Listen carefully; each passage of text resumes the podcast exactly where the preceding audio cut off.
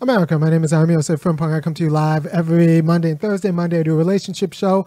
On Thursday, I do a show that's more on politics. And today, we're going to talk about the police practice and procedure of holding killer manifestos. Every now and then, someone goes a little bit nuts and starts shooting up people for all sorts of reasons in these United States. And this last time happened in Jacksonville.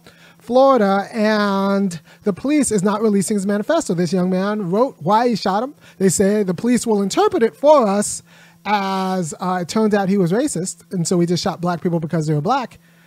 And but the police won't um, release his manifesto, and I actually think it's important to actually release the manifestos. And I'm not uh, for the public administration of justice, and so that we can actually talk about what it means that we have one the gun policies we have, and two the racial justice policies we have in the United States. In order to actually be able to be an informed member of our democracy, we need to know all the information. I need to know what the violent whites think about their, you know, entitlement to violence to protect their whiteness. For example, the El Paso ma- uh, manifesto. There was an El Paso shooter, I think, in 2019. His manifesto, The Inconvenient Truth, is actually good. I signed it for a class. We talked about it in class because I think he actually goes over a lot of relevant arguments about the origins of racialized anxiety.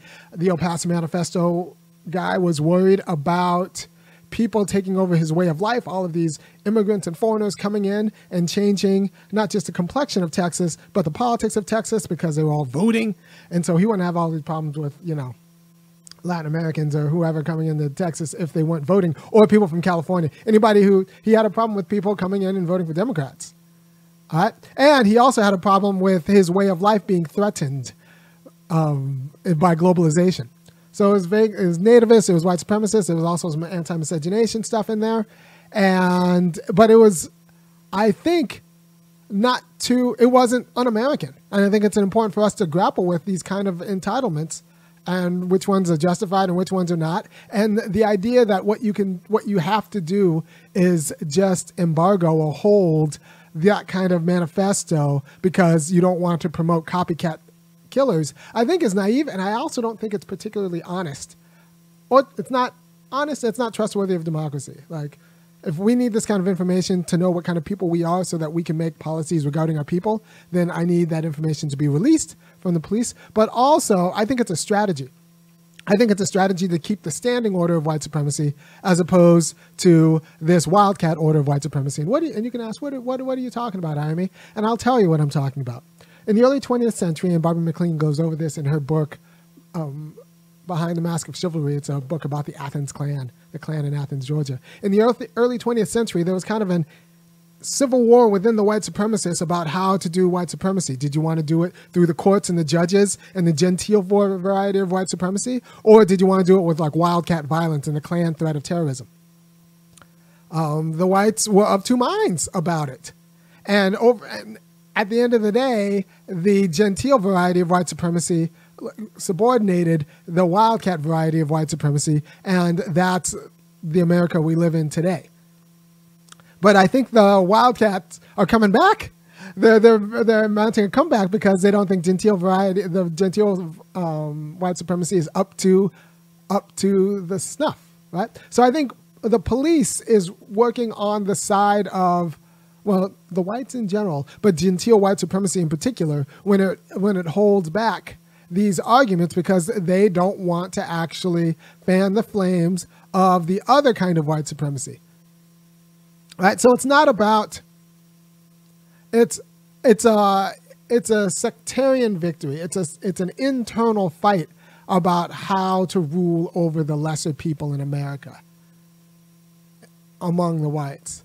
And the genteel variety of white supremacy doesn't want to cede power to the more unregulated, um, lustful variety of white supremacy. And so it's not good for racial justice to keep these arguments um, uh, under wraps because honestly, both sides of that white supremacist um, uh, uh, white supremacist order believes in the substance of the arguments, or at least eighty percent of the substance of the arguments. Right? It's just about the execution that the genteel uh, variety doesn't think should be executed in such a way because it's it's unseemly to just go around shooting shooting black people. Right? And so I think we should not get caught up in taking sides on like especially taking the genteel side of white supremacy. We should get caught up in fighting for democracy insofar as we want the information out. I want to know what the violent whites think, and I want them on record thinking what they what they think. This is one reason I, I have a weakness for public comment sections in school board meetings because the public comment sections where white people get to white out loud uh, for everyone to see. And you just get to see what they're thinking, and you just kind of like hit the record button and let it go, and you get to see what they think about um, their standing and, and, and their anxieties um, with respect to both their children and themselves, right? So I want uh, this record um, to be public because if you keep it private, then you get to one project all sorts of like psychological BS on this shooter because you're denying him reason. He can't have valid reasons for doing what he did. He can't have popular reasons for what he did. What he what he has to do has to be unreasonable and unconscionable. But if he if you have an articulated um, record of his reasons and conscious, it's hard to say that what he did was unreasonable and unconscionable. You can say you don't agree, which I don't, but um, it's hard to say that he's unreasonable. And I think other people agree on those, with those reasons. So I think we need to go to work on those reasons. But presupposing that the reasons don't exist or can't be relevant is a problem. Also, we have this idea in America that we don't have to listen to assailants, especially losing assailants. And I think that's not particularly healthy or good for justice. Um, you know, I was the last, you know, I've been studying philosophy a while. The last 20 years, there's been a lot of work on consent. Everyone, everyone, especially the feminists, they write on consent, consent this, consent that. And, you know, I've been trying to tell them in many different ways that consent's not going to solve the problem. Um, because we consent to all sorts of awful things. And then they they just kind of change consent or change consent. What they want to do is get away from the idea that what goes on in the assailant's head matters. Right? What goes on in the assailant's head matters. And it turns out that what goes on in the assailant's head matters for what is done and why it's being done and how to actually address the justice of what's being done, to understand what's being done. But if you already presuppose that what goes on in the assailant's head doesn't matter, it just, the only thing that matters is the willingness of the victim or that the assailant is necessarily crazy because they're an assailant. One, you don't get great books like Soul on Ice, which was written by Eldridge Cleaver, you know, like meditating on um, his assaults of, um, and so you you get rid of that, and we just don't understand the culture, the water we, the water in which we imbibe, the air in which we breathe. We don't understand our culture if we just assume that assailants assailants uh, don't matter, or would be assailants don't matter. All lives matter, including assailants' lives. I want to know what's in the man's mind, and because it might be useful and it might not be all wrong. It might, it's definitely not going to be all right. But if I just if I just discarded everything I heard that was not all right and just like partially wrong in, in, in awful or racist ways, then I would discard pretty much everything I hear. so I uh, I think that we should be in the business of actually studying assailants and uh, understanding that what's in their head matters. And and so I'll circle back to the consent discourse. This there's this idea that um, we could talk about what good sex is without dealing with what's in the um, would be or possible perpetrator's mind, and it turns out that you can't. If the other person's thinking of you like an object, you're not having like it, it, it matters. It matters. Or if the other person's thinking of you like a subject, it matters there's like a person with you know own needs and desires that need to be accommodated that matters. And if there's a confusion that matters too.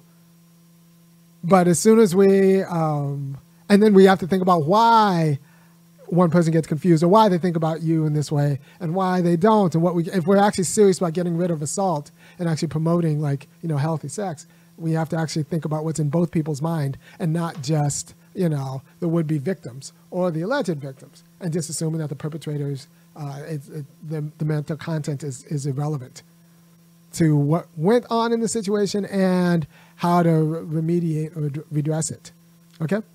So, um, we need to know what goes on in, in the, the bad person's mind. And we need to support a culture that says all thoughts matter. all reasonable thoughts matter because that's pretty much where democracy is. That already presupposes that all reasonable thoughts matter. And if you're writing them down, that means there is reason because you formed a coherent sentence. And you could say, well, we're scared of copycat marketing to copycats. Well, if if that's a real fear, then we don't have that much of a robust society that keeps white people from shooting black people just because. If you're that scared of copycats, then um, you are just comfortable with the edge. That means we live close to the edge. That means you're, you're comfortable with the edge of white racist violence. And I think we should just not be comfortable with the edge of white racist violence. We need to actually blunt the edge.